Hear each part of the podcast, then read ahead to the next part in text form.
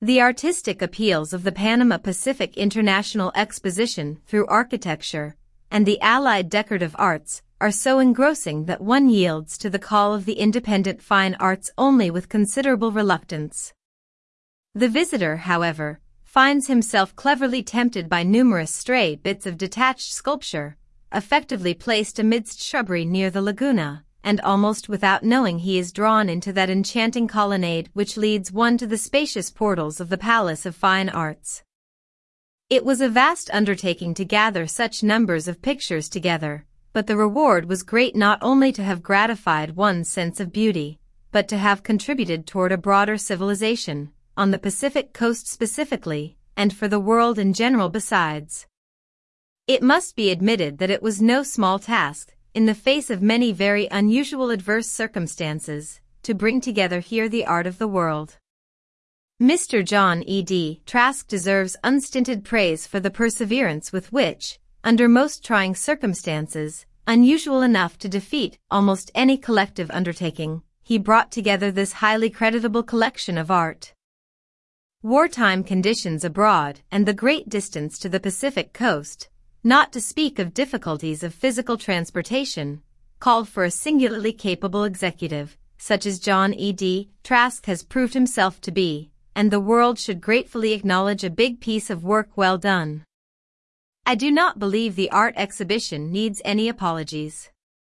Its general character is such as fully to satisfy the standards of former international expositions. It seems only rational that, with the notorious absence of any important permanent exhibition of works of art on the Pacific coast, an effort should have been made to present within the exhibit the development of the art of easel painting since its inception, because it seems impossible to do justice to any phase of art without an opportunity of comparison, such as the exposition affords. The retrospective aspects of the exhibition are absorbingly interesting, not so much for the presentation of any eminently great works of art as for the splendid chance for first-hand comparison of different periods. Painting is relatively so new an art that the earliest paintings we know of do not differ materially in a technical sense from our present-day work. Archaeology has disinterred various badly preserved and unpresentable relics of old arts such as sculpture and architecture. It is little so with pictures. Painting is really the most recent of all the fine arts. It must seem almost unbelievable that the greatest periods of architecture, and sculpture had become classic when painting made its debut as an independent art. It is true enough that the Assyrians and Egyptians used color, but not in the sense of the modern easel painter. We are also informed, rather less than more reliably, that a gentleman by the name of Apelles, in the days of Phidias, painted still lives so naturally that birds were tempted to peck at them, and we know much more accurately of the many delightful bits of wall painting the rich man of Pompeii and Herculaneum used to have put on his walls, but the easel painting is a creation of modern times.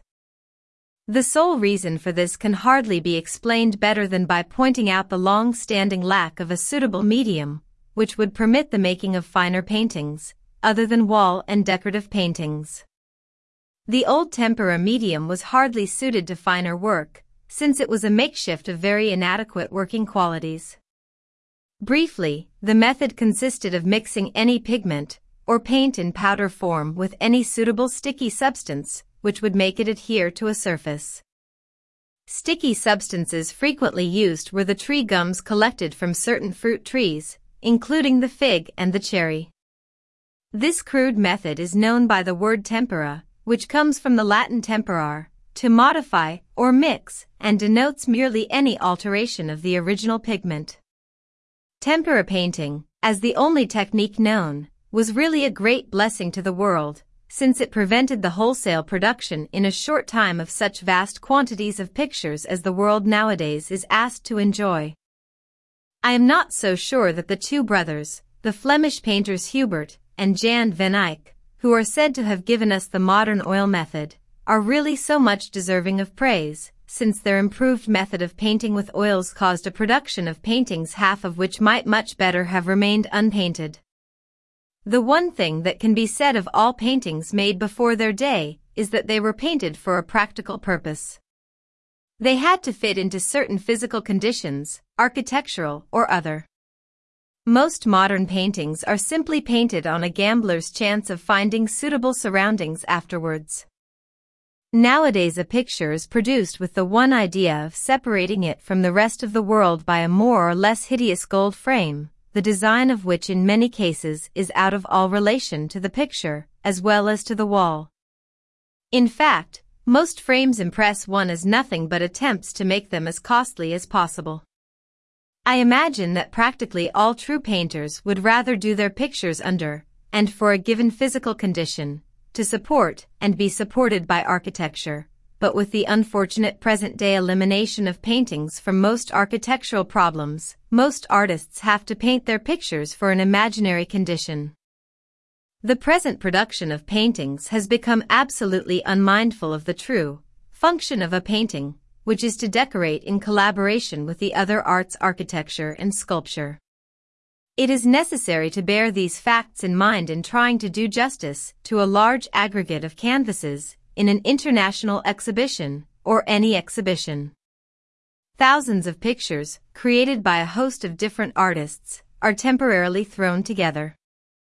The result, of course, can never be entirely satisfying. Many devices are employed to overcome this very disturbing condition, and with varying success.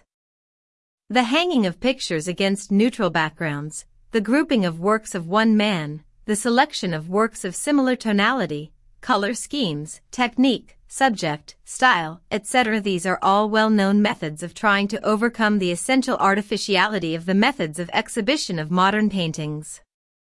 I doubt whether so long as we insist upon art exhibitions of the conventionally accepted type, we shall ever be able to present pictures with due regard to their meaning. We must not make the mistake of blaming a director of an exhibition for a difficulty which he cannot possibly overcome. So long as painters turn out thousands of pictures, we can expect only the results which are much in evidence in all modern exhibitions. The fault is entirely with the artist, who is forever painting easel pictures and neglecting the great field of decorative painting. On investigation of our exhibition we shall find that the good picture that is, the picture of a certain respectful attitude toward its function, which is largely decorative is far less injured by unavoidable neighbors than the loud-mouthed canvas of the look. Here I am, variety, which is afraid of being overlooked. Art exhibitions of the generally adopted modern type are logically intolerable, and the only solution of the problem of the correct presentation of pictures is to display fewer of them, within certain individual rooms, designed by artists, where a few pictures will take their place with their surroundings in a unity of artistic expression. It is certainly no small task to enjoy a large exhibit like ours, and to preserve one's peace of mind. The purpose of these pages is to assist in guiding the uninitiated in his visit and in retrospect without depriving him of the pleasure of personal observation and investigation. It is not to be expected that all pictures exhibited should be of a superior kind. If so, we should never be able to learn to recognize the good among the bad. So many pictures are only experiments. Only by having the opportunity for comparison can we learn to discriminate. The predominant characteristic of our art exhibition is its instructive value in teaching the development of painting by successive periods, sometimes represented and sometimes only indicated. The person who never had the opportunity to visit the larger historical collections of paintings abroad could here obtain an idea of the many changes in subjects, as well as in technique, which have taken place in the relatively short existence of the art of painting. It is unfortunately true that the majority of people are not at all interested in the technical procedure of the making of the picture, but wholly in the subject matter. If this be pleasing, the picture is apt to be declared a success. The artist, on the other hand, and to my mind very justly, looks primarily for what he calls good painting, and a simple statement of these two points of view explains a great deal of very deplorable friction between the artist and the willing and enthusiastic layman, who is constantly discouraged by finding that his artist friend greets his pet canvas with a cynical smile. The subject of the appreciation of pictures from a theoretical point of view is not exactly the purpose of this book. So enormous is it that it could be dealt with adequately only in a separate volume the writing of which I look forward to with joyful anticipation. What I should like to do, and I should be very glad if I could succeed, is to bring the public a little closer to the artist's point of view through the discussion of the merit of certain notable works of art. It is my conviction that it is the manifestations of an artist's artistic conscience which make exhibitions good, and not the question whether the public likes certain pictures or not. Only by constant study, a serious attitude, and a willingness to follow the artist into his realm can the public hope fully to enjoy the meaning of the artist's endeavors. Some of the very earliest paintings in the exhibition are found in one of the large center rooms on the left, where a very stately Tiepolo controls the artistic atmosphere of a large gallery. This picture has all the qualities of an old Italian master of the best kind. Its composition is big and dignified, and in the interest and richness of its color scheme it has here few equals. The chief characteristic of this splendid canvas is bigness of style. In its treatment it is a typical old master, in the best meaning of the term. On the left of this Tiepolo, a rather somber canvas by Ribera claims attention by the peculiar lighting scheme, so typical of this Italian master. While there is what we might call a quality of flood lighting in the Tiepolo, giving an envelope of warm, mellow light to the whole picture, Ribera concentrates his light somewhat theatrically upon his subjects, as in the St. Jerome. The picture is freely painted, with the very convincing anatomical skill that is manifest in most of Ribera's work. His shadows are sometimes black and impenetrable, a quality which his pictures may not have had at the time of their production, and which may be partly the result of age.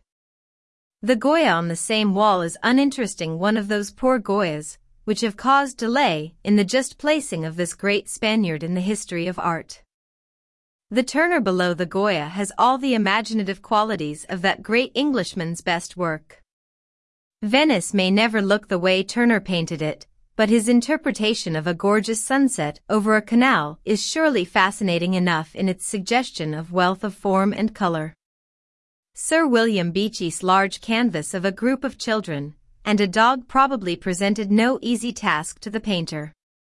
The attempt at a skillful and agreeable arrangement of children in pictures is often artificial, and so it is to my mind in this canvas. Nevertheless the coloring, together with the spontaneous technique, put it high above many canvases of similar type. The Spanish painting on the right of the Beechey could well afford to have attached to it the name of one of the best artists of any school. The unknown painter of this Spanish gentleman knew how to disclose the psychology of his sitter in a straightforward way that would have done honor to Velázquez, or to Franz Hals, of whom this picture is even more suggestive.